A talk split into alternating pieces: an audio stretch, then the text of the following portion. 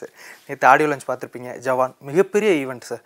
அதாவது ஒரு ஹிந்தியில் இருக்க ஒரு ஹீரோக்கு தமிழில் வந்துட்டு இவ்வளோ பெரிய ஈவெண்ட் நடத்துறது எப்படி சார் பார்க்குறீங்க நீங்கள் இல்லை ஷாருக் கானை பொறுத்த வரைக்கும் அவர் என்னதான் ஒரு பாலிவுட் ஹீரோவாக இருந்தாலும் உலக அளவில் அவருக்கு வந்து பெரிய ஃபேன் ஃபாலோவிங் இருக்காங்க. முக்கியமாக தமிழ்நாட்டிலும். அதே மாதிரி பாலிவுட்டில் நிறைய ஹீரோக்கள் இருந்தாலும் தமிழ்நாட்டில் ஒரு பாமர ரசிகனுக்கும் பரிச்சயமான ஹீரோ அப்படின்னா நீங்கள் விரல் விட்டு எண்ணிடலாம். ஷாருக் சல்மான் கான் அமீர் கான். அதை தாண்டி உள்ள ஹீரோக்கள்லாம் மக்களுக்கு பெரிய பரிச்சயம் கிடையாது. ஸோ அந்த வகையில் ஷாருக் வந்து இங்கே ஒரு பெரிய ரசிகர் கூட்டம் இருக்குது ஸோ அதனால தான் ஜவான் படத்தை ஒரு பேன் இண்டியா படமாக ரிலீஸ் பண்ணணும். தமிழில் வந்து தமிழ் வெர்ஷனை ரிலீஸ் பண்ணணுங்கிறதுனால இங்கேயே வந்து அந்த ப்ரொமோஷன் ஈவெண்ட்டை பண்ணாங்க. இன்னொரு முக்கிய காரணம் என்னென்னா அவர்கள் தமிழுக்கு வந்து எந்த அளவுக்கு முக்கியத்துவம் கொடுக்குறாங்க அப்படின்னா வழக்கமாக பாலிவுட் படங்கள்லாம் பார்த்திங்கன்னா அந்த ஈவெண்ட் எல்லாம் துபாய் லண்டன் யூஎஸ் இந்த மாதிரியான வெளிநாடுகளில் தான் நடத்துவாங்க. ஜவானை பொறுத்த வரைக்கும் சென்னையில் நடத்திட்டு அதுக்கு அடுத்த நாள் தான் துபாய்க்கே கிளம்பி போகிறாங்க ஸோ அந்தளவுக்கு தமிழ்நாடு மார்க்கெட்டை வந்து அவங்க கவனத்தில் வச்சுக்கிட்டு தான் அந்த ஈவெண்ட்டை நடத்தியிருக்காங்க. பட் அதற்கு ரசிகர்களுடைய வரவேற்பு அப்படிங்கிறது அது எதிர்பார்த்த ஒன்று தான். பர்சனல் எனக்கு ஒரு பெரிய வியப்பாக தெரியல. எல்லாத்துக்கும் மேலே பார்த்தீங்கன்னா இப்போ வந்து இந்த மாதிரியான ப்ரீ ரிலீஸ் ஈவெண்ட்டுக்கு கல்லூரிகளை தேடி போகிறது வந்து இப்போ ஒரு ட்ரெண்டாக மாறிட்டு இருக்கு. இந்த ஃபங்க்ஷன் கூட சாய்ராம் கல்லூரியில் நடந்தது. ஸோ அப்படி நடக்கும்போது அங்கே உள்ள மாணவர்கள்லாம் ஈஸியாக உள்ளே வர்றதுக்கும் ஷாருக் கானை பார்ப்பதற்கும் ஒரு வசதியாகவும் மாறிடுது. ஸோ அது வந்து ஒரு எதிர்பார்த்த மாதிரி ஒரு பெரிய ஈவெண்ட்டு தான் அது. இந்த ஆடியோ லான்ச் கலா கலாச்சாரத்தை வந்துட்டு நம்ம தமிழ் சினிமா தான் வந்துட்டு பெரிய லெவலில் பார்த்துக்கிட்டு இருக்கா சார் அப்படி சொல்ல முடியாது. ஏன்னா ஆடியோ லான்ச் அப்படின்னு நம்ம சொன்னாலும் படத்தை ப்ரொமோட் பண்ணுகிற ஒரு வழி அது. என்ன இப்போ அது பார்த்திங்கன்னா ஒரு சில வருடங்களுக்கு முன்னால் பார்த்தீங்கன்னா பட ரிலீஸுக்கு முன்பு வந்து ரெண்டே ரெண்டு ஈவெண்ட்டு தான் நடத்துவதற்கான சூழல் இருந்தது. ஒன்று வந்து ஆடியோ லான்ச்சு இன்னொன்று வந்து ட்ரெய்லர் லான்ச்சு. அப்படியே காலப்போக்கில் கொஞ்ச நாள் கழிச்சு பார்த்தீங்கன்னா ட்ரெய்லரையே இது ரெண்டாக கட் பண்ணி டீசர்னு ஒன்று எடுத்துகிட்டு வந்தாங்க. அதுக்கப்புறம் திடீர்னு என்ன பண்ணாங்க அப்படின்னா ஒரு மோஷன் போஸ்டர் அப்புறம் ஆடியோ லான்ச்சை துண்டு துண்டாக வெட்டி first single second single third single அப்படின்லாம் மாற்றி அதுக்கப்புறம் பார்த்திங்கன்னா போஸ்டருங்கிறது ஒன்று தான் இருக்கும். அந்த போஸ்டரே கொஞ்சம் அனிமேஷன் பண்ணி மோஷன் போஸ்டர்னு எடுத்துகிட்டு வந்து இது எல்லாமே படத்தை ப்ரொமோட் பண்ணுவதற்கான ஒரு வழி தான் அது. மற்ற மாநிலங்களில் பார்த்திங்கன்னா இந்த ஆடியோ லான்ச்சுக்கு பெரிய முக்கியத்துவம் இல்லை. ஆனால் தமிழ்நாட்டில் என்னென்னா அதுக்கு வந்து ஒரு கூடுதல் முக்கியத்துவம் கொடுக்குறாங்க. அதுக்கு இன்னொரு காரணம் என்னென்னா ஆடியோ லான்ச்சில் இந்த நடிகர்கள் பேசுகிற பேச்சு அதுக்குள்ளார அவங்க வைக்கிற பொடி அதுக்குள்ளார இருக்கிற அரசியல். ஸோ இதன் காரணமாக ஆடியன்ஸுக்கும் பார்த்திங்கன்னா இந்த ஆடியோ லான்ச் மீது ஒரு தனிப்பட்ட ஒரு பிரத்யேக கவனம் வர ஆரம்பிச்சது. ஸோ இதெல்லாம் தான் காரணமாக இருக்கும்னு நினைக்கிறேன். இப்போ ஜவானுக்கு வந்துட்டு தமிழில் வந்துட்டு நல்ல ஹைப்பு நல்ல அந்த ஆடியன்ஸ் புல்லாம் இருக்குன்னு நீங்கள் நினைக்கிறீங்களா? நம்புறீங்களா? அதாவது பார்த்தீங்கன்னா ஆடியன்ஸோடைய பாயிண்ட் ஆஃப் வியூவில் பார்த்தீங்கன்னா ஜவானுக்கு வந்து ஒரு பெரிய எதிர்பார்ப்பு இருக்காது. இப்போ ஒரு ஆடியன்ஸ் வந்து ஒரு லியோ படத்தை எதிர்பார்க்குற அளவுக்கு ஒரு விடாமுயற்சி படத்தை எதிர்பார்க்குற அளவுக்கு ஜவான் படத்தை வந்து அவங்க எதிர்பார்க்க மாட்டாங்க. அதுதான் ரொம்ப உண்மை. அதே நேரம் இவங்க என்னன்னு கேட்டிங்கன்னா இந்த தமிழ் மார்க்கெட்டையும் வந்து நம்ம கைப்பற்றணுங்கிறதுனால அதை ஒரு பெரிய அளவில் அவங்க கான்சன்ட்ரேட் பண்ணுறாங்க இப்போ எந்த அளவுக்கு அப்படின்னா இந்த படத்தினுடைய தமிழ்நாடு தியேட்டர்களை வாங்குவதற்கு ஒரு பெரிய போட்டியெல்லாம் இல்லை. சில பேர் ட்ரை பண்ணாங்க. ஆனால் இவங்க என்னன்னா அந்த மாதிரி ட்ரை பண்ண விநியோகஸ்தர்கள்கிட்ட இவங்க வந்து ஒரு நிபந்தனை விதிக்கிறாங்க. படத்தை நீங்கள் வாங்கிக்கோங்க. ஆனால் ரிலீஸ் பண்ணுறது ரெட் ஜெயண்ட் தான் பண்ணணும். அதுக்கு நீங்கள் ஓகேனா உங்களுக்கு இந்த படத்தை தர்றோம். அப்படின்னு வந்து ஒரு கண்டிஷன் போட்டு தமிழ்நாடு தியேட்டருக்களை அவங்க விற்க முயற்சி பண்ணாங்க. அதற்கு கோகுலம் மூவிஸ் கோபாலன் ஒத்துக்கிட்டதுனால அவருக்கு தமிழ்நாடு தியேட்டர்கள் ரைட்ஸை கொடுத்தாங்க. இப்போ ரெட் ஜெயண்ட் ஏன் இவங்க கேட்குறாங்க ஏன் அங்கே படத்தை கொடுக்க சொன்னாங்க அப்படின்னா நீங்கள் எளி எளிதில் புரிஞ்சுக்கலாம். ரெட் ஜெயின் கிட்ட படத்தை கொடுத்தா அவங்க வந்து அவங்க செல்வாக்கை பயன்படுத்தி நிறைய தியேட்டர்கள் போடுவாங்க. அதன் மூலம் நம்ம படத்துக்கு வந்து ஒரு பெரிய ரெவின்யூ கிடைக்கும். எல்லாத்துக்கும் மேலே வெற்றி அப்படின்னா அது ஒரு பெரிய லெவலில் இருக்கும் அப்படிங்கிறதுனால தான் ஸோ இதை வந்து இவங்க பிளான் பண்ணுறாங்க பிஸ்னஸ் அண்ட் ட்ரேடிங் சைடில் ஆனால் ஆடியன்ஸ் சைடில் பார்த்தீங்கன்னா ஜவான்கிறது ஒரு ஹிந்தி படத்தை டப் பண்ணி எடுத்துகிட்டு வர்றாங்க. என்னதான் ஷாருக் கான் வந்து வா நண்பா அப்படின்னு பேசினாலும் அவனுக்கு தெரியும். நிச்சயமாக இவர் தமிழ் பேச தெரியாது. யாரோ ஒருத்தர் குரல் கொடுத்தது அப்படிங்கிறது நிச்சயமாக தெரியும். ஸோ ஆடியன்ஸை பொறுத்த வரைக்கும் ஜவான் வந்து ஒரு டப்பிங் படம் தான். இது வந்துட்டு செப்டம்பர் செவன்த் ரிலீஸ் ஆகுது. அப்படியே பார்த்தீங்கன்னா அடுத்த வாரமே செப்டம்பர் 15 வந்துட்டு சந்திரமுகி டூ மார்க் ஆண்டனி. இந்த ரெண்டு படத்துக்கு எக்ஸ்பெக்டேஷன் ஏதாவது இருக்கும் அப்படின்ற மாதிரி நீங்கள் நினைக்கிறீங்களா? ரெண்டு படங்களை ஒப்பிடும்போது பார்த்தீங்கன்னா எனக்கு தெரிஞ்சு சந்திரமுகி டூக்கு வந்து அதிக எதிர்பார்ப்பு இருப்பதற்கு வாய்ப்பு இருக்குது அதை நம்மளும் கூட ஃபீல் பண்ணுறோம் இப்போ பல இடங்களில் பேசும்போது நம்மகிட்டே கூட கேட்குறாங்க இப்போ நாங்கள் துபாய் போகும்போதெல்லாம் கூட அங்கே பல நண்பர்கள் நம்மளை சந்திச்சு சார் அந்த படம் எப்போ வரும்? இந்த படம் எப்போ வரும்? இவர் எங்கே இருக்கார்? விடாமுயற்சி எப்போ ஆரம்பிப்பாங்க? அப்படிலாம் நிறைய கேள்விகளை ஆர்வத்தோடு கேட்பாங்க. அந்த மாதிரி கேட்ட சிலர் பார்த்திங்கன்னா சந்திரமுகி டூ பற்றி தான் நிறைய கேட்டாங்க. மார்க் ஆண்டனிங்கிற ஒரு படம் வந்து அவங்க மைண்ட்லேயே இல்லை. அப்படி ஒரு படம் தயாரிப்பு நிலையில் இருப்பதும் அவங்கள்ட்ட போய் சேரலை. அந்த படம் வரப்போகுது வந்து ஓடுமா ஓடாதாங்கிற கேள்விகளும் அவங்கக்கிட்ட கிடையாது. இப்போ சந்திரமுகி டூவை பற்றி ஏன் கேட்குறாங்க அப்படின்னா அது லாரன்ஸ் நடித்ததுனால கிடையாது. அந்த படத்தினுடைய முதல் பாகம் அடைந்த ஒரு பெரிய வெற்றி.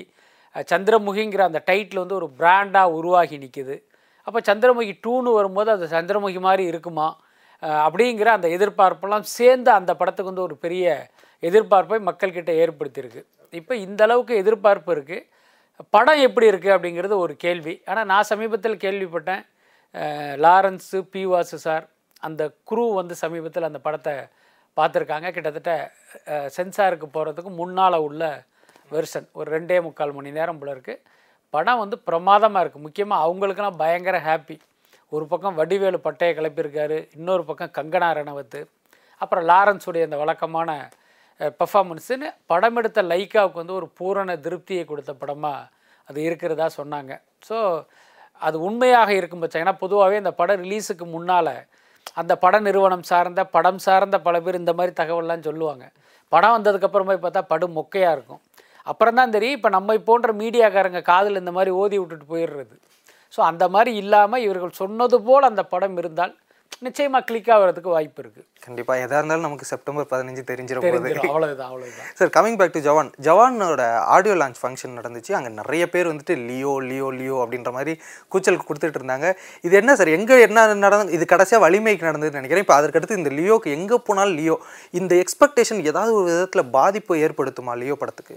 ஆக்சுவலி பார்த்தீங்கன்னா இந்த அதீத எதிர்பார்ப்பு வந்து ஆபத்தானது தான் நீங்கள் ரோட்டில் காரில் போகும்போது சில சைன் போர்டெலாம் பார்த்துருக்கலாம். அதிவேகம் ஆபத்தை விளைவிக்கும் அப்படின்னு. அது சினிமாவுக்கும் பொருந்தும். அதீத விளம்பரம் ஆபத்தாக முடிவதற்கு நிறைய வாய்ப்புகள் இருக்குது அதற்கு கடந்த கால உதாரணம் வந்து பாபா போன்ற படங்களை சொல்லலாம். பாபா தயாரிப்பு நிலையில் இருந்த காலம்லாம் உங்களுக்கு ஞாபகம் இருக்குன்னு நினைக்கிறேன். அந்த இந்த முத்திரையை வச்சே ரஜினி குடும்பம் பெரிய அளவில் பணம் பார்த்தாங்க. அந்த முத்திரையை போட்ட டிஷர்ட்டை போடணும்னா அதுக்கு பணம் கொடுக்கணும்னு அந்த மெர்ச்சன்டைஸ்லாம் பண்ணி பெரிய அளவில் காசு பண்ணாங்க. ஆனந்த விகடன் போன்ற பத்திரிகைகள் பாபா பக்கம்னே போட்டாங்க ரெண்டு பக்கம். அது உள்ளார என்ன இருக்குன்னா ஒன்றுமே இருக்காது. ரஜினிகாந்த் டெய்லி ஒம்பது மணிக்கு படப்பிடிப்புக்கு வருகிறாராம் ஒம்பது மணி கால் சீட்டுக்கு எட்டு மணிக்கு தானே வரணும். அவர் ஒரு மணி நேரம் லேட்டாக வந்திருக்காரு. அதெல்லாம் ஒரு செய்தியாக இருக்கும். ரஜினிகாந்த் டெய்லி வெள்ளை நிற காரில் தான் வருகிறார் அப்படின்னு நாட்டுக்கு உபயோகமான செய்தியெல்லாம் அந்த பேஜில் இருக்கும். ஸோ அந்தளவுக்கு அந்த படத்துக்கு வந்து ஒரு பில்டப்பை கொடுத்து அதுக்கு கம்மியாக அந்த படம் இருந்ததுனால படம் வந்து அட்டர் ஃப்ளாப்பாக மாறுச்சு. ஸோ அந்த மாதிரி பார்த்திங்கன்னா இந்த படம் ரிலீஸுக்கு முன்னால் பயங்கரமாக ஊதுறது இருக்குல்ல. அது வந்து நிச்சயமாக ஆபத்து தான். ஆனால் லியோவில் உள்ள அட்வான்டேஜ் என்னன்னா அந்த படத்தின் இயக்குனர் வந்து லோகேஷ் கனகராஜ். ஏற்கனவே தொடர் வெற்றிகளை கொடுத்துக்கிட்டு இருக்கிற ஒரு இயக்குனர். அது இல்லாமல் பார்த்தீங்கன்னா அவருடைய படம் வந்து ஒரு ரீசனபிளாக இருக்கும். படம் வந்து ரொம்ப மொக்க அப்படின்லாம் சொல்லிடவே முடியாது. இப்போ நமக்கு தனிப்பட்ட முறையில் விக்ரம் பிடிக்கலனாலும் அந்த படம் வசூல் அளவில் பார்த்திங்கன்னா ஒரு மிகப்பெரிய பெஞ்ச் மார்க்கை நிறுவிய ஒரு படம் அது. அதனால் பார்த்திங்கன்னா லோகேஷ் கனகராஜ் அது விஜய் காம்பினேஷனில் அந்த படம் நிச்சயமாக ஒரு மொக்க படமாக இருக்காது. என்ன அதே நேரம் அந்த படம் என்ன இருக்கட்டும் நம்ம ஏற்கனவே இப்போ எதிர்பார்க்குறோம். அறநூறு கோடி எழுநூறு கோடி கலெக்ட் பண்ணோம் அப்படின்னு. ஒருவேளை படம் சுமாராக இருந்தால் அதில் ஐம்பது நூறு கோடி குறையிற அளவுக்கு கம்மியாக இருக்குமே தவிர ஒட்டுமொத்தமாக அது வந்து மோசமான படம் அல்லது ஒரு தோல்வி படமாக இருப்பதற்கெல்லாம் வாய்ப்பில்லை பட் அதே நேரம் என்னென்னா அந்த தயாரிப்பு நிறுவனமும் இயக்குனரும் புரிஞ்சிக்க வேண்டிய விஷயம் என்னென்னா ரொம்ப கூவுனா அது படத்துக்கு ஆபத்தாயிடும். அதனால் கொஞ்சம் அடக்கி வாசிக்கிறது தான் நல்லதுன்னு சொல்ல தோணுது. இப்போ ஆல்ரெடி அவர் எடுத்த விக்ரம் படம் பார்த்தோம் அப்படின்னா அதில் ஃபகத் ஃபசல் சார் விஜய் சேது சார் இருந்தாலும் சர்ப்ரைஸாக வந்துட்டு சூர்யா சார் வச்சிருந்தார். அதே மாதிரி இந்த படத்துலையும் அர்ஜுன் சார் இருக்காரு சஞ்சய் தட் இருக்காங்க. சர்ப்ரைஸாக யாராவது இருக்க வாய்ப்புகள் இருக்கு? அது மாதிரி எதுவும் நடக்கும்? இல்லை ஆக்சுவலி பார்த்தீங்கன்னா கமல் நடிக்கிறார் அவர் நடிக்கிறார் இவர் நடிக்கிறார்னு நிறைய செய்திகள்லாம் வந்தது. நம்மை பொறுத்த வரைக்கும் என்னென்னா ஒரு செய்தி காதில் விழுந்துச்சுன்னா நாங்கள் வந்து சம்மந்தப்பட்ட நபரிடமே போய் நம்ம அதை கிராஸ் செக் பண்ணுவோம். அந்த மாதிரி கமல் நடிக்கிறார்னு ஒரு தகவல் வரும்போது நம்ம லோகேஷ் தரப்பிலும் சரி தயாரிப்பு தரப்பிலும் விஜய் தரப்பிலையும் நம்ம கேட்கும்போது அப்படியெல்லாம் எதுவுமே இல்லை அப்படின்ட்டாங்க. அதனால் நிச்சயமாக அப்படி இல்லை. ஒருவேளை அப்படி முயற்சி பண்ணி இருப்பதற்கு வாய்ப்பு இருக்குது ஆனால் கமல் வந்து அந்த படத்துக்குள்ளே வரமாட்டாருன்னு நான் உறுதியாக ரொம்ப நம்பினேன். நம்புகிறேன் இப்போவும்.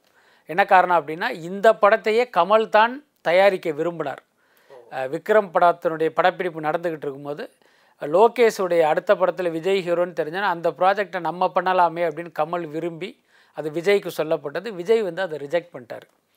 கமல் தயாரிப்பில் நடிப்பதற்கு அவருக்கு என்ன சங்கடம்ங்கிறது தெரியாது. ஒருவேளை இரநூறு கோடியை அவர்கிட்ட கேட்டால் மரியாதையாக இருக்காதுன்னு கூட அவர் நினச்சிருக்கலாம். அப்போ நமக்கு டேட்டு கொடுக்காத விஜய் படத்தில் நம்ம கேமியோ பண்ணணுமா அப்படின்னு கமல் நினைப்பார். ஏன்னா கமலை பொறுத்த வரைக்கும் அவர் ஈகோ அதிகம். ஏன்னா அவர் யாருக்காகவும் அந்த ஈகோவை விட்டு கொடுக்க மாட்டார். அதனால் நிச்சயமாக கமல் நடித்திருப்பதற்கு வாய்ப்பே கிடையாது.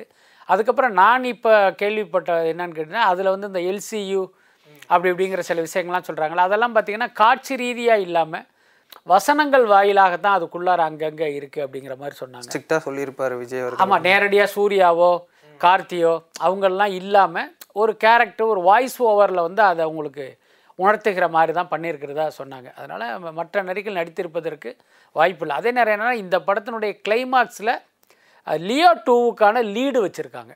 அது வந்து ரொம்ப உறுதியான தகவல். அது அந்த பட நிறுவனத்திலேயே நம்ம கேட்டு கன்ஃபார்ம் பண்ண ஒரு தகவல் தான் அது. லாஸ்ட் வீக் விஜய் அவர்களை விட ஜாசன் சஞ்சய் அவர்கள் வந்துட்டு செம்ம ட்ரெண்டிங்கில் இருந்தார் சார். அதை பற்றி என்ன நினைக்கிறீங்க? அவரோட படத்தில் யார் ஹீரோ அந்த மாதிரி ஏதோ அப்டேட் இருக்கா? இல்லை அந்த மாதிரி எந்த தகவலும் இல்லை. பட் எல்லாமே உறுதிப்படுத்தப்படாத செய்திகள் தான் வருது. விஜய் சேதுபதி கேமியாவாக நடிக்கிறாரு. துருவ் விக்ரம் ஹீரோவாக நடிக்கிறாரு. ஏஆர் ரஹ்மான் மகன் வந்து மியூசிக் பண்ணுறாருங்கிற மாதிரியே தகவல்கள்லாம் வந்துக்கிட்டு இருக்கு. பட் எனக்கு கிடைத்த தகவல் என்னென்னா இந்த சப்ஜெக்டே இன்னும் வந்து அவர் சுபாஸ்கரன் கிட்ட சொல்லலை அப்படிங்கிற மாதிரி தான் சொன்னாங்க. என்னென்னா இப்போ சமீபத்தில் சுபாஸ்கரன் சென்னை வந்தார்ல சந்திரமுகி டூ ஈவெண்ட்டுக்காக அப்போ வந்து இந்த அக்ரிமெண்ட் சைன் பண்ணியிருக்காங்க. அவ்வளவுதான். இப்போதைக்கு நடந்தது இவ்வளவு தான் கதை கூட இன்னும் அவர்கிட்ட ஒரு முழுமையாக வந்து நெரேட் பண்ணலைங்கிற மாதிரி தான் தகவல் கிடைக்கிது. அதனால் இதெல்லாம் ரொம்ப ஏர்லி ஸ்டேஜ் தான். இது என்ன கதை யார் நடிக்க போகிறா அப்படி இப்படிங்கிறதெல்லாம். இப்போ அடுத்தது அந்த அக்டோபர் இந்த ஜவான் இதெல்லாம் முடிச்சதுக்கப்புறம் அக்டோபர்ல வந்துட்டு லியோ பத்தொன்பது ரிலீஸ் ஆகுது. அந்த சமயத்தில் துருவ நட்சத்திரமும் ரிலீஸ் ஆகும் அப்படின்ற மாதிரி மறுபடியும் ஒரு அப்டேட் கொடுக்குறாங்க. இது எப்படி பார்க்குறீங்க அது கண்டிப்பாக ரிலீஸ் ஆகுமா? அதுவும் விஜய் அக்டோபர் பத்தொம்போது வரதா சொன்னாங்களா? எந்த வருஷம்னு சொன்னாங்களா? அது சொல்லலை சார் ஏன் சொல்கிறேன்னா நான் காமெடியாக சொன்னாலும் அதுக்கு பின்னால் ஒரு சோகமான காரணங்கள் இருக்குது என்னென்னா அந்த படத்தின் மீது நிறைய ஒரு இடியாப்ப சிக்கல்னு சொல்லுவாங்கள்ல அந்த மாதிரி நிறைய பஞ்சாயத்து அந்த படத்தில் இருக்குது நான் கூட சமீபத்தில் அந்த படம் சம்மந்தப்பட்ட ஒருத்தரோட பேசிகிட்டு இருக்கும்போது தான் அவர் நிறைய விஷயங்கள் சொன்னார். இந்த படம் பார்த்திங்கன்னா இந்த வருடம் இல்லை அடுத்த வருடம் கூட ரிலீஸ் ஆகிறதுக்கு வாய்ப்பு இல்லை. யாராவது ஒருத்தர் தியாக மனப்பான்மையோட எனக்கு தர வேண்டிய படமே தராதீங்கப்பா வேண்டாம்ப்பா அப்படின்னு சொன்னால் தான் இந்த படமே ரிலீஸ் ஆகும். அப்படிங்கிற அளவுக்கு அதுக்குள்ளார பிரச்சனை இருக்குது உங்களுக்கு தெரியும் துருவ நட்சத்திரம் படத்தினுடைய தயாரிப்பாளர் வந்து எஸ்கேப் ஆர்டிஸ்ட் மதன் அப்புறம் கௌதம் வாசுதேவ் மேனன் அதுக்கப்புறம் இன்னொரு தயாரிப்பாளர்னு ஒரு கூட்டு முயற்சியில் தான் இந்த படம் எடுத்தாங்க. இதில் என்ன பண்ணியிருக்காங்க அப்படின்னா அதே நேரம் இந்த மூணு பேரும் தனித்தனியாகவும் படங்கள் எடுத்துக்கிட்டு இருக்காங்க. ரைட்டா இப்போ இவங்க என்ன பண்ணியிருக்காங்க அந்த படத்தினுடைய நஷ்டத்தையும் இந்த படத்து மேலே வச்சுருக்காங்க. உதாரணத்துக்கு இப்போ எஸ்கே ஆர்டிஸ்ட் மதன் கொடின்னு ஒரு படத்தை எடுத்து ரிலீஸ் பண்ண வச்சு அந்த படம் ஃப்ளாப் ஆகி அதில் நஷ்டப்பட்ட த விநியோகஸ்தர்களுக்கெல்லாம் நஷ்ட ஈடு கொடுக்கணும்ல? அது வந்து அப்படி வட்டியெல்லாம் போட்டு ஒரு முப்பது கோடி ரூபாயாக வந்து நிற்கிது அந்த முப்பது கோடி கடனும் இந்த படத்து மேலே இருக்குது கௌதம் மேனன் அதே மாதிரி சில கடன்கள்லாம் அவருக்கு இருக்குது அந்த கடன்களையும் பார்த்தீங்கன்னா இந்த படத்தின் மேலே போட்டிருக்காரு. ஆக்சுவலி இந்த படத்தினுடைய பட்ஜெட்டு அதிகபட்சமாக ஒரு பதினஞ்சு கோடியில் இருப்பதற்கு வாய்ப்பு இருக்குது ஏன்னா அந்த படம் எடுக்கப்பட்ட காலம். அப்படி இப்படி பார்த்தீங்கன்னா ஒரு இருபது கோடியாக இருக்கும் அவ்வளவுதான். ஆனால் இன்றைக்கி பார்த்தீங்கன்னா மற்ற படங்களுடைய கடன்லாம் சேர்ந்து எண்பது கோடி தொண்ணூறு கோடின்னு இருக்குது அப்போ இந்த படத்தை வந்து நீங்கள் விற்றா அந்த பணம் உங்களுக்கு வராது. அப்போ டெப்சிட்டாகவே ஒரு முப்பது நாற்பது கோடி இருக்குது அதனால் இதெல்லாம் தீர்த்தால் தான் இந்த படமே ரிலீஸ் ஆகும். அப்படி இருக்கும்போது லியோ கூட அந்த படம் வருங்கிறது இந்த வருடத்தின் நகைச்சுவையாக தான் நம்ம பார்க்க முடியும். Okay sir. இப்போது ரஜினி அவர்கள் ஒரு மிகப்பெரிய டாக் விஜய் அவர்கள் இப்போ எல்லாருமே ரஜினி விஜய் அப்படின்ற பேசிகிட்டு இருக்கும்போது அஜித் அவர்கள் என்ன ஆனார்? அவரோட படம் வந்தால் மறுபடியும் அந்த இடத்த பிடிப்பாரா? அதை பற்றி நீங்கள் என்ன பார்க்குறீங்க இல்லை நிச்சயமா. இப்போ உங்கள் கேள்வி வந்து ஒரு அஜித் ரசிகர்கள் பார்த்தாங்கன்னா நிஜமாவே உச்சி கூட்டி வருத்தப்படுவாங்க. ஆமாம் என்ன காரணம்னா ரஜினி கமல்ங்கிறது இரண்டு போட்டியாளர்கள். அது போன தலைமுறை நடிகர்கள். இந்த தலைமுறையில் பார்த்தீங்கன்னா விஜய் அஜித் ரெண்டு பேர் தான் போட்டியாளர்களாக இருந்தாங்க. இப்போ என்னாச்சு அப்படின்னு கேட்டிங்கன்னா அஜித் வந்து அப்படியே தொடர் தோல்விகள் சரிவுகள்னு இப்போ அவர் பார்த்தீங்கன்னா இருக்கிற இடமே தெரியல. அந்த பக்கம் பார்த்தீங்கன்னா உச்சத்தில் இருந்த ரஜினி வந்து கொஞ்சம் கீழே இறங்கி இப்போ விஜய் ரஜினி ரெண்டு பேரும் போட்டியாளர்களாக மாறி நிற்கிறாங்க ஒரு பக்கம் ரஜினி படங்களுடைய தோல்வி இன்னொரு பக்கம் விஜய் படங்களுடைய தொடர் வெற்றி. ஒரு கட்டத்தில் பார்த்தீங்கன்னா ரஜினியை மிஞ்சிய நடிகராக விஜய் வந்து உயர்ந்து நிற்கிறாரு அவருடைய போட்டியாளரான அஜித் பார்த்தீங்கன்னா ரொம்ப ரொம்ப கீழே இறங்கி அவருடைய இடம் என்னன்னே தெரியாத அளவுக்கு இருக்கார். ரொம்ப வெளிப்படையாக சொல்லணும்னா இன்றைக்கி வந்து விஜய் ரசி விஜய்க்கு எந்த அளவுக்கு ரசிகர்கள் இருக்காங்களோ அதே அளவுக்கு அஜித்துக்கும் ரசிகர்கள் இருக்காங்க. ஆனால் நீங்கள் வியாபார வசூல் அடிப்படையில் பார்த்தீங்கன்னா விஜய் ஒன்று அப்படின்னா அஜித் வந்து பத்தாவது இடத்துல தான் இருக்கார். ஸோ அந்த அளவுக்கு ரெண்டு பேருக்கு வந்து ஒரு பெரிய இடைவெளி இருக்குது ஸோ இந்த மாதிரியான ஒரு சூழல் நிலவும் போது அஜித்துக்கு என்னன்னு கேட்டிங்கன்னா ஒரு சின்னதான ஒரு இதாக கோபம் இருக்கணும். என்னடா நம்மளுடைய போட்டியாளர் இவ்வளோ தூரம் போயிட்டார் அப்போ நம்ம வந்து அவரை விட வேகமாக முன்னேறணும் அவரை தாண்டி போகணும் அப்படின்னு வந்து ஒரு உந்துதல் அவருக்கு இருக்கணும். ஆனால் துரதிருஷ்டவசமாக அது அவர்கிட்ட இல்லைன்னு நினைக்கிறேன். என்ன காரணம் அப்படின்னா அவர் சினிமாவை விட அந்த பைக் ஓட்டுறதுல வந்து அவருடைய கவனம் எல்லாம் இருக்குது ஸோ அது வந்து ஒரு முக்கியமான காரணம்னு நினைக்கிறேன். இப்போ அஜித் விஜய் இதுக்கப்புறம் எடுத்துகிட்டா நம்ம தனுஷ் சிம்பு அப்படின்னு ஈஸியாக சொல்லிடலாம். தனுஷ் அவர்கள் வரிசையாக நிறைய படங்கள் லைனப் கொடுத்துட்ருக்காரு. இன்னும் ஒரு ஆறு ஏழு படத்துக்கு லைனப் அஃபிஷியலாக அனௌன்ஸ் பண்ணுறாரு அவர் வந்து தொடர்ந்து இப்போ அடுத்து மறுபடியும் சேகர் கமலான்னு சொல்லிட்டு ஆந்திரா படம் போகிறாரு எதற்காக சார் இந்த மாதிரி தெலுங்கு ப்ரொடக்ஷனுக்கு போகிறாங்க நடிகர்கள் தொடர்ந்து? தெலுங்குக்கு போகிறதுக்கு காரணம் என்ன அப்படின்னா இப்போ சமீப காலமாக அந்த சினிமா ட்ரெண்டை நீங்கள் கவனிச்சிங்கன்னா தெரியும். நடிகர்களுடைய சம்பளம்லாம் தாறுமாறாக உயர்ந்திருக்கு. அதாவது பார்த்திங்கன்னா ஒரு சிங்கிள் டிஜிட்டில் சம்பளம் வாங்கினவங்களாம் அதாவது ஆரம்பத்தில் லட்சங்களில் தான் வாங்கினாங்க. அப்புறம் லட்சங்களில் வாங்குறதே அவமானம். அப்படின்னு நினச்சி எல்லாமே தங்களுடைய சம்பளத்தை கோடிக்கு போய் அதுவும் சிங்கிள் டிஜிட் குரோருங்கிறது இப்போ டபுள் டிஜிட் ட்ரிபிள் டிஜிட்டாக மாறி போயிட்டுருக்கு. ஸோ இப்படி இருக்கும்போது ஒரு நடிகர்களுக்கு வந்து இவ்வளோ ரூபா பணம் கொடுத்து நீங்கள் படம் பண்ணும்போது அதை ஒரு லாங்குவேஜில் ரிலீஸ் பண்ணீங்க அப்படின்னா நிச்சயமாக அந்த ப்ரொடக்ஷன் ஹவுஸ்க்கு வந்து நஷ்டம் தான் வரும். ஏன்னா அந்த அளவுக்கு அந்த படத்தை நீங்கள் ரிட்டர்ன் எடுக்கவே முடியாது. அப்போ என்ன பண்ணுறாங்கன்னா சரி இவருக்கு இவ்வளோ ரூபா பணம் கொடுக்குறோமா? அப்போ இந்த படத்தை என்ன ரெண்டு லாங்குவேஜில் ரிலீஸ் பண்ணுவோம். மூணு லாங்குவேஜில் ரிலீஸ் பண்ணுவோம் தான் அந்த பேன் இண்டியா அப்படிங்கிற ஒரு விஷயத்தை எடுத்துகிட்டு வர்றாங்க. அப்போ என்னன்னு கேட்டால் இவர்களுக்கு கொடுக்குற பணத்தை நம்ம வந்து லாபத்தோடு எடுக்கணும்னா இதுதான் வழி அப்படிங்கிறது தயாரிப்பாளர்கள் கண்டுபிடித்த ஒரு விஷயம். அப்படி நடிகர்கள் பக்கம் வந்தீங்க அப்படின்னா நம்ம தமிழ்நாட்டுக்கு மட்டும் தெரிந்த ஒரு ஹீரோவாக இருந்தானா இவ்வளவு ரூபாய்க்கு மேலே நம்ம சம்பளம் ஏறாது. அப்போ நம்மளுடைய மார்க்கெட் வேல்யூ ஏற்றிக்கணும் அப்படின்னா நாம் ரெண்டு மூணு லாங்குவேஜில் வந்து பாப்புலர் ஆகணும். அப்படின்ட்டு என்ன பண்ணுறாங்கன்னா இப்போ தெலுங்கு படங்களில் நடிக்க ஆர்வம் காட்டுறாங்க. அப்போ தெலுங்கு படங்களில் நடிக்கணும் அப்படின்னா நீங்கள் தெலுங்கு தயாரிப்பாளர் படத்துலையோ அல்லது தெலுங்கு பட இயக்குனரின் படத்துலையோ தான் நடிக்கணும். ஸோ அந்த மாதிரி நடிக்கும்போது அங்கே தெலுங்கு ஆடியன்ஸுக்கு நீங்கள் வந்து பரிச்சயமாகலாம். இன்னொரு பக்கம் அதே படத்தை ஒரு தமிழ் படம் போன்ற ஒரு தோற்றத்தில் தமிழ்நாட்டிலே ரிலீஸ் பண்ணுவாங்க. அப்போ ரெண்டு பக்கமே ஒரு அனுகூலம் இருக்குது இப்போ வாத்தி படத்தை எடுத்தீங்கனாலும் அது தமிழ் படம் கிடையாது. அது வந்து தெலுங்கில் சாருங்கிற பேரில் எடுக்கப்பட்ட ஒரு படம் தான். தெலுங்கில் போய் கேட்டிங்கன்னா ஆமாம் தனுஷ் சார்னு ஒரு படம் நடிச்சாருன்னு சொல்லுவாங்க. வாத்தின்னு சொல்ல மாட்டாங்க. இங்கே பார்த்தீங்கன்னா அந்த படத்தை வாத்திங்கிற பேரை வச்சு ஒரு தமிழ் படம் மாதிரி இங்கே ரிலீஸ் பண்ணிட்டாங்க. அப்போ இந்த மாதிரி அனுகூலம் ஹீரோக்களுக்கு இருக்கிறதுனால அவங்க ரெண்டு லாங்குவேஜில் நடிக்கணும். தெலுங்கு டைரக்டர் படத்தில் நடிக்கணுங்கிறதுக்கு ரொம்ப ஆர்வமாக இருக்காங்க. இப்போ சிம்பு அவர்கள் வந்துட்டு ரீசெண்டாக வந்துட்டு மறுபடியும் ஒரு கோடி வந்துட்டு அபராதம் போட்டிருக்காங்க. வேல்ஸ் நிறுவ தரு இது அவர் கண்டிப்பாக தருவாரா? தரணுன்ற எண்ணம் அவருக்கு இருக்குமா? இல்லை மறுபடியும் மேல்முறையீடு அது மாதிரி எதுவும் பண்ணுவாருன்னு நினைக்கிறீங்களா? சிம்புவை பொறுத்த வரைக்கும் ஒரு ஒன் வே டிராஃபிக் தான். அவர்கிட்ட நீங்கள் பணம் கொடுக்கலாம். அவர்கிட்டேருந்து பணம் வாங்க முடியாது. இது வந்து நம்ம அவர் மீது சொல்லுகிற அவதூறு கிடையாது. கடந்த காலங்களில் பல சம்பவங்களில் நடந்த விஷயமே இதுதான். ஒரு கம்பெனியில் அவர் வந்து காசு வாங்குவார். ஆனால் அவர் சொன்ன தேதியில் கால் ஷீட் கொடுக்க மாட்டார். கால் ஷீட் கொடுத்தாலும் சொன்ன மாதிரி நடிக்க மாட்டார். இதுதான் பல படங்களில் நடந்தது. மாநாடு படத்துக்கெல்லாம் அவர் வந்து கால் ஷீட் கொடுக்காம எத்தனை மாதங்கள் இழுத்தடித்தார். அந்த படங்கள் தொடங்கி பல மாதங்கள் பார்த்திங்கன்னா திடீர்னு பேசின சம்பளத்தை விட ரெண்டு மடங்கு கேட்டு கால்ஷீட் தர மாட்டேன்னு எத்தனை நாள் பிரச்சனை பண்ணாங்கிறதெல்லாம் நமக்கு தெரியும். அதுக்கப்புறம் பார்த்திங்கன்னா வேல்ஸ் இன்டர்நேஷ்னல். வேல்ஸ் இன்டர்நேஷ்னலுக்கு என்ன பண்ணார் இவர் அப்படின்னா தொடர்ந்து மூணு படம் பண்ணி தர்றேன் அப்படிங்கிற அடிப்படையில் தான் அந்த படத்திலே வந்து இவர் நடிக்க ஒத்துக்கிட்டார். அதாவது என்னுடைய ஞாபகம் கரெக்டாக இருக்கும் பட்சம் மூணு படத்துக்கு இருபத்தஞ்சு கோடி ரூபா சம்பளம்.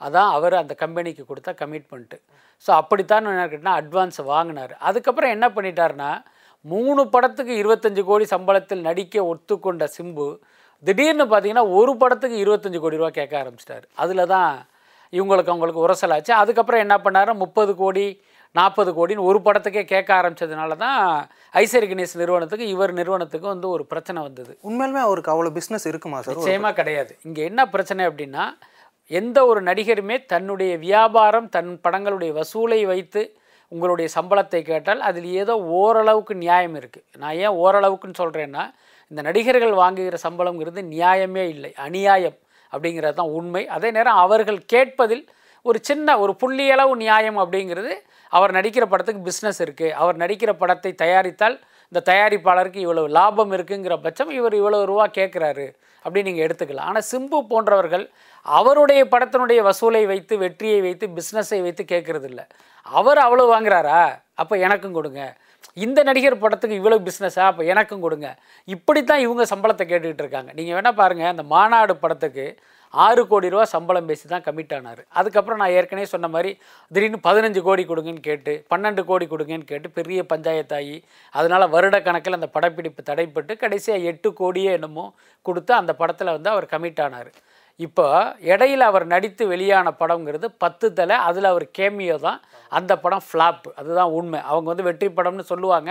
ஆனால் உண்மையில் அது வர்த்தக ரீதியில் பெரிய வெற்றி அடையலை. அதுக்கடுத்து பார்த்தீங்கன்னா வெந்து தணிந்தது காடு. அந்த படம் பார்த்தீங்கன்னா இவங்க நூறு கோடி நூற்றம்பது கோடி அப்படின்லாம் பயங்கரமாக பில்டப் பண்ணாங்க. ஆனால் உண்மையில் அந்த படம் அந்தளவுக்குலாம் ஓடலை. சுருக்கமாக சொல்லணும்னா மாநாடு படத்துக்கு பிறகு சிம்பு ஒரு வணிக வெற்றி படத்தை கொடுக்கவே இல்லை. ஆனால் அவர் சம்பளம் நாற்பது கோடி அப்படின்னா என்ன அர்த்தம்? என்ன காரணம்னா இவருடைய போட்டியாளரான தனுஷ் முப்பது கோடி வாங்குறாரு நாற்பது கோடி வாங்குறாரு. அவருக்கு பிறகு வந்த சிவகார்த்திகேயன் முப்பது கோடி வாங்குறார் நாற்பது கோடி வாங்குறாருன்னா எனக்கும் கொடுங்க. அப்படின்னு கேட்குறாரு. அதே நேரம் நீங்கள் வந்து ஒரு அக்ரிமெண்ட் போடும்போது என்ன கமிட் பண்ணீங்களோ அந்த தொகையில் கேட்பது தானே நியாயம். நீங்கள் வந்து ஒரு தொகையை சொல்லி கமிட் பண்ணி அட்வான்ஸை வாங்கிட்டு திடீர்னு நாலு மடங்கு கேட்டால் அது எப்படி நியாயமாக இருக்க முடியும்? ஸோ தொடர்ந்து வந்து இந்த மாதிரியான ஒரு தவறை சிம்பு செஞ்சுக்கிட்டே இருக்கார். பட் அது வந்து அவருடைய கரியருக்கு நல்லதில்லை. இப்போ இந்த வருஷத்துல மிகப்பெரிய விஷயமா பார்க்கப்பட்டது அந்த துணிவு வாரிசு விஷயம். ஆனா துணிவுக்கு அப்புறம் வந்துட்டு ஹெச் வினோத்தோட அடுத்த படம் அறிவிப்பு பேரளவில் வந்திருந்தாலும் பெருசா அது ஷூட் எப்போ போகுது அப்படின்ற மாதிரி தெரில அதே மாதிரி வம்சி அவர்களுக்கும் அடுத்த படம் என்ன கமிட் ஆச்சு அப்படின்னு கூட தெரில இவங்க ரெண்டு பேர்த்தோட அடுத்த படம் என்னவா இருக்கும்? அது மாதிரி நீங்க யோசிச்சிருக்கீங்க வம்சியுடைய அடுத்த படம் நிச்சயமாக ஏதோ ஒரு தெலுங்கு படமாகத்தான் இருக்கும். அதாவது மக்கள் எப்படி அவரை கவனத்தில் கொள்ளலே அது மாதிரி ஊடகங்களும் அவரை வந்து பெருசாக ஃபாலோ பண்ணலை நான் உட்பட. அதே நேரம் ஹெச் வினோத்தினுடைய அடுத்த படம்ங்கிறது கமலை வைத்து அவர் இயக்குகிற படம் தான் ஏன்னா இப்போ வா இதை முடி துணிவை முடிச்சுட்டு வந்ததுக்கப்புறம் அவருக்கு ரெண்டு கமிட்மெண்ட் இருந்தது. ஒன்று தனுஷை வைத்து லலித்குமார் தயாரிப்பில் வந்து ஒரு படம். இன்னொன்று கமல் பேனரில் கமலை வைத்து இயக்குகிற படம். இதில் ரெண்டை ரெண்டில் எதை ஆரம்பிக்கிறதுங்கிறதுல ஒரு குழப்பம் இருந்தது. அந்த குழப்பத்துக்கு காரணம் கமல்ஹாசன். அவர் வந்து வரிசையாக பல இயக்குனர்களை உட்கார வச்ச மாதிரி இவரையும் கமிட் பண்ணி வச்சுட்டு நான் சொல்கிறேன் எந்த படங்கிற மாதிரி அப்படி வெயிட் பண்ண வச்சிட்டார். அதனால தான் இவ்வளவு தாமதம். இப்போதைக்கு தகவல் என்னென்னா அக்டோபர் அல்லது நவம்பரில் ஹெச் வினோத் படம் ஆரம்பிக்கிறாங்க. கமல் நடிக்கிற படம். ஸோ இதுதான் அவருடைய அடுத்த படத்தினுடைய அப்டேட்டு இவ்வளோ பெரிய இண்டஸ்ட்ரி ஹிட் கொடுத்துருக்காரு நெல்சன் அவர்கள். இவரை அடுத்த படம் எந்த ஹீரோட்ட போவார்? ஏன்னா விஜய் வச்சு பண்ணிட்டாரு ரஜினி அவர்கள் வச்சுட்டு பண்ண அடுத்த படம் எந்த ஹீரோக்கு போவார்? எந்த ஹீரோங்கிறது இது வரைக்கும் அவரும் முடிவு பண்ணலை. அதனால் நமக்கும் அதை பற்றி யூகமாக சொல்ல முடியல. பட் ஆனால் அடுத்த படம் என்பது சன் பிக்சர்ஸுக்கு தான் பண்ணுறாருங்கிறது வரைக்கும் நமக்கு தகவல் கிடச்சிது. நான் கூட ஒரு இதில் சொன்னேன் ஒரு ஐம்பத்தஞ்சு கோடி ரூபா அவருக்கு சம்பளம் கமிட் பண்ணியிருக்காங்க அப்படிங்கிற மாதிரி ஒரு தகவல் கிடச்சிது. இப்போ நீங்கள் சொல்கிற மாதிரி விஜயாக இருப்பதற்கு ஆனால் ஓரளவுக்கு வாய்ப்பும் இருக்குது அதையும் வந்து நம்ம நிச்சயமாக மறுக்க முடியாது. என்ன காரணம்னா சன் பிக்சர்ஸுக்கு விஜயும் டேட் கொடுத்துருக்காரு.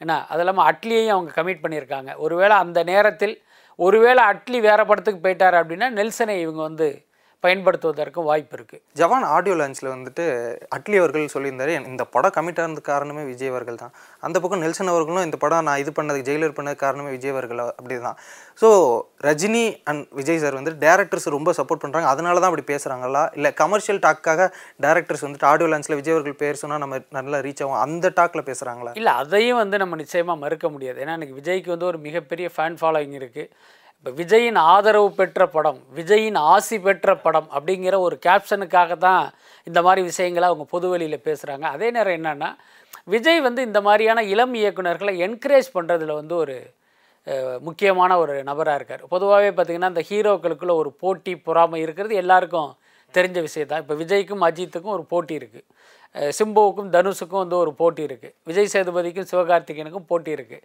அப்போ இவரை வச்சு படம் பண்ணுற ஒரு ஹீரோ வந்து இவருடைய போட்டியாளரை வச்சு படம் பண்ணால் அடுத்த நாள் இவர் வீட்டு கதவு திறக்காது. அதுதான் உண்மை. ஆனால் விஜயை பொறுத்த வரைக்கும் என்னென்னா அந்த மாதிரி ஈகோ ஒரு வேளை அவருக்கு இருந்தாலும் அதையெல்லாம் மறந்துட்டு இந்த இயக்குனருக்கு வந்து ஒரு லைஃப் கிடைக்கணும். அப்போ நீங்கள் அந்த டேர அந்த ஹீரோ வச்சு பண்ணிங்கன்னா நீங்கள் அடுத்த லெவலுக்கு போகலான்னு அவரே என்கரேஜ் பண்ணுறது அதுக்கப்புறம் பார்த்தீங்கன்னா அவங்களுக்கு தெரிந்த தகவல்களை ஷேர் பண்ணுறது இப்போ உதாரணத்துக்கு அவர் பீஸ்ட் படம் பண்ணுறாரு அப்போ சன் பிக்சர்ஸ் வந்து அடுத்த ரஜினியை வச்சு பண்ண போகிறாங்க அதுக்கு வந்து சப்ஜெக்ட் தேடிட்டு இருக்காங்க. அப்படிங்கிற தகவல் விஜய்க்கு தெரிந்து நெல்சனை கூப்பிட்டு இந்த மாதிரி அவங்களுக்கு கதை வேணுமா நீங்கள் போய் சொல்லுங்கள் அப்படின்னு அனுப்பி வைக்கிறதெல்லாம் இருக்குல்ல. அதெல்லாம் உண்மையிலே பெரிய விஷயம் தான். கிட்டத்தட்ட அட்லிக்கும் அதே மாதிரியான ஒரு என்கரேஜ்மெண்ட்டை அவர் கொடுத்துருக்காரு. இதெல்லாம் ஒரு பக்கம் நடந்தாலும் இதை இவர்கள் ஒரு பொதுவெளியில் பொது மேடையில் பேசுவதற்கு பின்னால் ஒரு மார்க்கெட்டிங் ஸ்ட்ராட்டஜி இருக்குது அதுதான் முக்கியமான காரணம். இப்போ விஜய் ரசிகர்லாம் என்ன பண்ணுவாங்க? அதை கேட்டுட்டு அடடா நம்ம தளபதியே இவர் அமிச்சாரா? அப்போ அந்த படத்தை பார்த்துட்டு தான் அடுத்த வேளை சாப்பாடு அப்படிங்கிற மாதிரி தேட்டருக்கு வருவாங்கல்ல. ஸோ இதுதான் காரணம்.